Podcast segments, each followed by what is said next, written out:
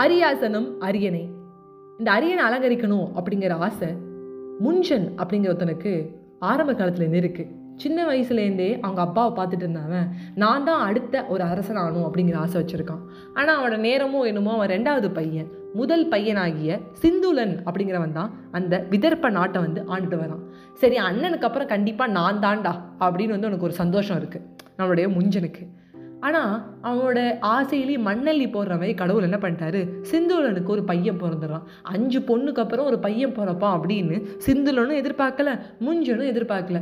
சிந்துலனுக்கு வந்து பையனா வேணும் அப்படின்லாம் இல்லை. அந்த அரசன் என்ன நினச்சானா பெண்ணாக இருந்தாலும் சரி ஆணாக இருந்தாலும் சரி அவங்களுக்கு எல்லா கலைகளும் சொல்லிக் கொடுப்பேன். நிறையா வந்து அவங்களுக்கு படிப்பை கொடுப்பேன் அப்படின்னு ஆசைப்பட்டான். ஆனால் அவனுக்கு வந்து தெய்வத்தோட கிருபையோ என்னமோ அவருக்கு ஒரு பையனும் பிறந்துட்டான். அந்த பையனுக்கு போஷன் அப்படிங்கிற பேரை வச்சு ரொம்ப அழகாக வந்து நாட்டை ஆளும்படி எல்லா அறிவுரைகளையும் சின்ன வயசுல சொல்லிக் கொடுக்க ஆரம்பித்தான் ஜோதிடர்களும் என்ன பண்ணி கதிச்சாங்கன்னா சிந்துலா நீ கவலையப்பட வேணாம். நீ இறந்த பிறகு உன்னை விட உன் நாட்டை நல்லா பார்த்துப்பான் உன் பையன். அந்த அளவுக்கு அவன்கிட்ட திறமை இருக்குது அவன் ஜோதிடத்தை நாங்கள் பார்த்ததுல சூப்பராக நாட்டை ஆள போகிறான் பாரு அப்படின்னோடனே சிந்துலனுக்கு ரொம்ப சந்தோஷமாக இருக்குது இதை கேட்டுகிட்டே இருந்த முஞ்சன் அந்த சித்தப்பாக்கு என்னென்னா பயங்கர கடுப்பு. என்னடா அது என் அண்ணன் அண்ணனுக்கு அப்புறம் அவன் பையன் அதுக்கப்புறம் அவன் பையன் அவன் பையனா நாங்களாம் என்னடா பண்ணுறது ஜிபி புது சொல்கிற மாதிரி நக்கு அப்படின்னு நக்கிட்டா போகிறது சொல்லிட்டு கோவம் வந்துடுது ஒரு நாள் என்ன ஆகுதுன்னா திடீர்னு சிந்துலனுக்கு வந்து நோய்வாய்ப்பட்டுறது அவனும் நல்லா வந்து உடம்ப வச்சுருந்துருக்கலாம்.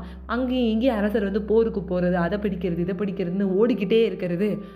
என்ன ஆச்சுன்னா உடம்புல வந்து ஒரு கவனம் இல்லாமல் போயிடுச்சு. சிந்துலன் வந்து நோய்வாய்ப்பட்டு ஒரு ரெண்டு மூணு வருஷத்துல இறந்து போகிற அளவுக்கு அவனுக்கு ஆயிடுச்சு. உடனே சிந்துலன் அப்போ இன்னும் வந்து கேர்ஃபுல்லாக தன்னோட பையன்கிட்ட வந்து நீ இப்படி பண்ணணும் அப்படி பண்ணணும். உனக்கு ஏதாவது டவுட் இருந்தால் உன் சித்தப்பாவை கேளு. என் தம்பி முஞ்சன் உனக்கு ரொம்ப துணையாக இருப்பான். என்னடா இருப்பான்? அப்படிங்கிறது நம்மளுக்கு தெரியுது. ஆனால் அவர் வந்து ரொம்ப வந்து வெள்ளந்தியாக ரொம்ப வந்து எதுவுமே தெரியாதவன்.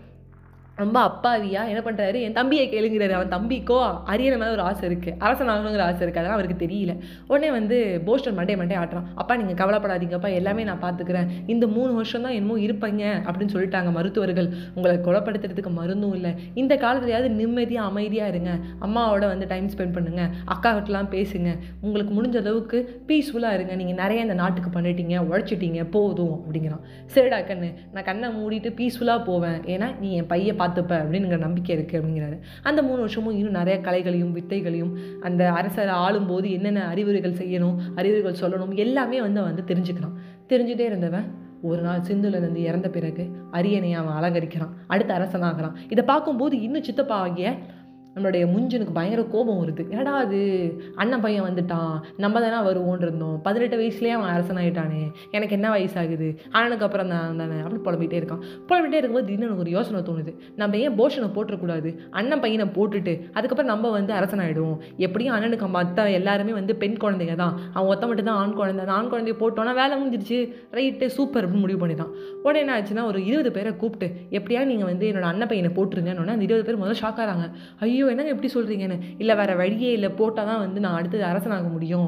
எனக்கு தானே அடுத்து வந்து கொடுக்கணும் அரியணையை. நான் தானே அடுத்து அரசனாகணும். நீங்களே சொல்லுங்கன்னு அந்த இருபது பேரை வந்து பிரெயின் வாஷ் பண்ணுறாரு ஆனால் அந்த இருபது பேர் வேறு வேறு வழியே இல்லை. செஞ்சாலும் திட்டுவான் செய்யாட்டாலும் திட்டுவான். நம்மளை கொண்டுட்டானா என்ன பண்ணுறது அப்படின்னு சொல்லிட்டு என்ன பண்ணுறாங்க இருபது பேர் நேராக போகிறாங்க காட்டு வழியாக வந்து என்ன பண்ணுறாரு போஷன் வந்து அனுப்பி விடுறாரு. ஸோ வந்து சித்தப்பா தான் சொல்கிறாரேன்னு நம்பி காட்டு வழியாக அவனும் ஒரு வேலைக்காக போகிறான் போயிட்டே இருக்கும்போது திடீர்னு ஒரு இருபது பேர் வந்து அழைச்சிட்றாங்க. வந்து கிட்டக்க வந்து கத்தியை கழுத்தில் வச்சு உன்னை நாங்கள் கொல்ல போகிறோம் அப்படிங்கிறாங்க. உடனே வந்து போஷன் சொல்கிறான் டேய் எனக்கு நல்லா எல்லா விதையும் தெரியும். ஆனால் அடிக்கிறதுல அஞ்சு நிமிஷம் ஆகாது. ஆனால் அடித்து போட்டுட்டு உனக்கு எதனா ஆகிட போகுது. முதல்ல உனக்கு யார் அனுப்புனாங்கன்னு சொல்லு அப்படின்னோடனே உங்கள் சித்தப்பா தான் உன்னை அனுப்புனாருன்னொடனே போஷனுக்கு பயங்கர ஷாக்கு. ஐயோ சித்தப்பாவே இப்படி முடிவு எடுத்துட்டாரா? எதுக்கு? அப்படிங்கிறத அவனே வந்து ரிலைஸ் பண்ணிட்டான். ஓகே அடுத்த அரசர் அவர் ஆகணும்னு ஆசைப்பட்டிருக்காரு போல இருக்கு. அப்படியே யோசிக்கிறான். ஓ சித்தப்பாவே சொல்லிட்டாரா? கொல்ல சொல்லிட்டாரா? இப்போ உங்களை அடித்து ஒரு பிரயோஜனமும் இல்லை. நான் அடித்து நேராக போய் சித்தப்பாட்ட கேட்டு அவர் தலை குனிவார். அதனால் நீங்கள் என்னை கொல்லணும்னு முடிவு பண்ணிட்டீங்க. கொலையாளர்களே உங்களுக்கு எல்லாருக்கும் ஒரு விஷயம் சொல்கிறேன் நான் ஒரு விஷயத்த மட்டும் எங்கள் சித்தப்பாட்டை கன்வே பண்ணிட்டு சாகணும்னு ஆசைப்பட்றேன். இந்த தூதாகி இந்த மெசேஜை கொண்டு போய் எங்கள் சித்தப்பாட்ட சேர்த்துரு நீ சேர்த்ததுக்கப்புறம் என் கடைசி ஆசை அது. அதுக்கப்புறம் வந்து எனக்கு ஒன்றுக்கோ எனக்கு எதுக்கு இருந்துக்கிட்டு எல்லா வேலைகளும் பார்த்துக்கிட்டு கஷ்டம் தான் அதுக்கு இத்தனை வருஷம் இருந்துட்டேன். ஏதோ பிறந்துட்டேன். சித்தப்பாவோட ஆளுங்க கையால் சாவறது எனக்கு சந்தோஷம் தான் அப்படிங்கிறான். உடனே வந்து எல்லா கொலையாளர்களுக்கும் ஒரு சந்தோஷம். அது சேம் டைம் வந்து ஆச்சரியமும் கூட. ஏன்னா இவனே வந்து சரணடைஞ்சிட்டான். இவன்கிட்ட இருக்கிற திறமைக்கு அட்லீஸ்ட் நம்ம ஒரு அஞ்சு பேரை நம்ம அடிக்கலாம். அதுவும் எதுவும் பண்ணலை. சரி ஓகே நீ சொல்லு என்ன விஷயம்னு சொல்லு. இந்த செய்தியை கொண்டு போய் நான் சித்தப்பாட சித்தப்பாட்ட சொல்கிறேன் முன்ஜன்ட்ட நான் சொல்லிடுறேன் அப்படிங்கிறான். ஓகே ரைட்டு நிறையா மன்னர்கள் எத்தனையோ கோடி எத்தனையோ கோடி எத்தனை கோடி அரசர்கள் இந்த உலகில் தோன்றி மறைஞ்சிருக்காங்க. மண்ணோட மண்ணாகிட்டு இருக்காங்க இந்த உலகத்தில் நிலைத்து வாழ்பவர்கள் யாரும் இல்லை. மறந்துடாதீங்க எங்கள் அப்பா சிந்துலன் கூட இறந்துட்டாரு. என் சிறிய தந்தையாரே என் சிறிய தந்தையார் மட்டும் நிலையாக இருப்பாரா என்று கேட்டு வந்து சொல்லுங்கள் அப்படிங்கிறான். எல்லாரும் இறந்து போயிருக்காங்க. எங்கள் அப்பாவும் இறந்துருக்காங்க. எத்தனையோ மன்னர்கள் போயிருக்காங்க. கோடி கோடி அரசர்கள் செத்து போயிருக்காங்க. அவர் மட்டும் நிலையா இருந்துருவாரா? நிலையா இருக்கிறதுக்கு என்ன பாசிபிலிட்டிஸ் இருக்கா? அப்படின்னா சொல்லுங்கள் நான் செத்துடுறேன் அப்படின்றாரு. உடனே வந்து இதை அந்த தூதுவன் வந்து சித்தப்பாட்ட சொன்னோன்னே அவருக்கு அப்படியே ஒரு மாதிரி மயக்கமாகுது. ஐயோ அரசனுக்கு அடுத்தது நான் தான் வரணும் அப்படின்னு ஆசைப்பட்டதை எங்கள் அண்ணன்கிட்ட சொன்னால் எங்கள் அண்ணனே விட்டு கொடுத்துருப்பாரு. நான் இவங்கிட்ட சொன்னால் இவனே விட்டு கொடுத்துருப்பான். இல்லை நீ வேலை செய்யும் போது என்ன கேட்டு செய் எனக்கு ஒரு மதிப்பு கொடுனா அவன் கொடுத்துட்டு போக போகிறான் அதுக்காக அண்ணன் புள்ளையே கொல்ல வந்துட்டேன் நான். இது என்ன நல்ல நிச்சயம்? எங்கள் அண்ணன் நோய்வாய்ப்பட்ட மாதிரி நானும் நோய்வாய்ப்படுறதுக்கு எவ்வளோ ஆக போகுது? அவன் இறந்து போயிட்டானா? நானும் வந்து நோய்வாய்ப்பட்டு இறந்துட்டேனா? அடுத்து இந்த ஆட்சி யார் பாப்பா? எனக்கும் பெண் குழந்தைங்க தான். அவன் அண்ணனுக்கும் பெண் குழந்தைகள் தான். ஒரே ஒரு பையன் அவன். இந்த ஒரு பையனை கொல்ல நினச்சிட்டேன் நான் சொல்லிட்டு அழறாரு. உடனே பின்னாடி இது கேட்டுகிட்டே இருந்த முஞ்சனோட ஒய்ஃப்னு சொல்கிறாங்க என்னங்க சொல்கிறீங்க எவ்வளோ பெரிய தப்பு பண்ணியிருக்கீங்க? நான் தப்பு பண்ணிட்டேன் நீ நான் தப்பு பண்ணிட்டேன் நான் பேசாமல் குதிச்சு செத்துற போகிறேன் நான். நான் சூசைட் பண்ணிக்கிறேன் தற்கொலை பண்ணிக்கிறேன் அப்படிங்கிறாரு. உடனே அந்த ஒய்ஃப் சொல்கிறா அதுக்குன்னு இந்த எக்ஸ்ட்ரீமுக்கு போகாதீங்க. நேராக போய் போஷன் காலில் விழுந்துருங்க. சின்ன பையனாக இருந்தாலும் தப்பு இல்லை அவன் எவ்வளோ புத்திசாலித்தனமாக சொல்கிறான் பாருங்கன்னு உடனே நேராக அந்த காட்டுக்கு ஓடி வராரு.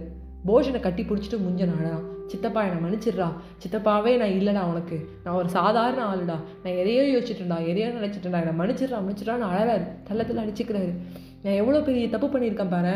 என்ன உன் மேலே ஒரு வெறுப்பை வெளுத்துட்டு இருக்கேன் பாரு நான். எவ்வளோ பெரிய தப்பு பண்ணிட்டேன் திருப்பி திருப்பி வந்து புலம்பிட்டே இருக்கேன் சித்தப்பா இப்போ கூட நான் சொல்கிறேன் ஒரு கவலையும் இல்லை. நீங்கள் இப்போ ரியலைஸ் பண்ணிக்க பார்த்தீங்க அது ரொம்ப பெரிய விஷயம். நீங்கள் ரியலைஸ் பண்ணலன்னா இந்த இருபது பேரையும் அடித்து இழுத்துட்டு வந்திருப்போம் உங்கள் முன்னாடி. நீங்கள் ரியலைஸ் பண்ணிட்டீங்க எனக்கு அது போதும். கவலைப்படாதீங்க. நாளையிலேருந்து நாட்டை நீங்களே ஆளுங்க. நான் உங்களுக்கு கீழே இருந்து வேலை செய்கிறேன் இதில் தவறு ஒன்றும் இல்லை. இந்த ஆசை எல்லாரும் படலாம் அப்படின்றான். தப்பு தான்டா லைஃப்பில் ஒரே ஒரு விஷயம் மட்டும்தாங்க. பெரிய விஷயம்னு சொல்லணும்னா நிலையானவர் யார்? யாருமே நிலையானவர்கள் கிடையாது. இன்றைக்கி அவங்களுக்கு அந்த பதவி கிடச்சிருக்குன்னா நாளைக்கு உங்களுக்கு கிடைக்க போகுது. எனக்கு ஒரு வாட்டி ஒரு அக்கா கால் பண்ணாங்க. எனக்கு இந்த வாட்டி வந்து ப்ரொமோஷன் கிடைக்கல அப்படின்னு சொல்லிட்டு அந்த அக்கா ரொம்ப வெளுத்தப்பட்டாங்க என்னென்னமோ சொன்னாங்க. நான் உடனே வந்து சொன்னேன் இந்த நிலையும் மாறும்னு சொல்லி நான் ஒரு கதை சொன்னேன். அதுக்கப்புறம் சொன்னேன் இன்றைக்கி அவர் இருக்காங்க நாளைக்கு நீங்கள் இருப்பீங்க நாளைக்கு வேறு ஒருத்தர் இருப்பாங்க. டைம் ஃப்ளைஸ் இந்த கம்பெனிலே நீங்கள் இருக்க போகிறீங்களா இந்த கம்பெனி இல்லாமல் வேறு கம்பெனிக்கு போவீங்க. நிறையா ப்ரொமோஷன்ஸ் பார்ப்பீங்க. நிறையா ஏணிகள் ஏறுவீங்க. நிறையா பாம்பு கொத்தும் கீழே வருவீங்க. ஏற்றத்தாழ்வோட ஏல ஏறி மாறி ஏறி மாறி அங்கே போயிட்டு இங்கே போயிட்டு அங்கே போயிட்டு ஏறுவோம். அதுக்கப்புறம் மாறுவோம். அப்படி லைஃப் போயிட்டு தான் இருக்கும். யாருமே நிலையானவர்கள் கிடையாது அப்படின்னு நான் அவங்கள்ட்ட சொன்னேன். ஸோ அப்போ அந்த கதையை அந்த அக்காட்ட சொல்லும்போது நம்ம பாட்காஸ்ட்டில் ஷேர் பண்ணியே நான் ஃபீல் பண்ணேன். ஸோ இன்னைக்கு it's it's a right time so அதனால் உங்களுக்கெல்லாம் ஷேர் பண்ணுறது எனக்கு ரொம்ப ரொம்ப சந்தோஷம். உங்ககிட்ட விடைபெறுவது உங்கள் ஃபேவரட் நான் ஆர்ஜி வைஷ்ணவை. யாருமே நிலையானவர்கள் கிடையாது. மறந்துடாதீங்க. Bye bye friends good night friends and make a very good day ஒரு ஒரு நாளும் உங்களோட நாள்.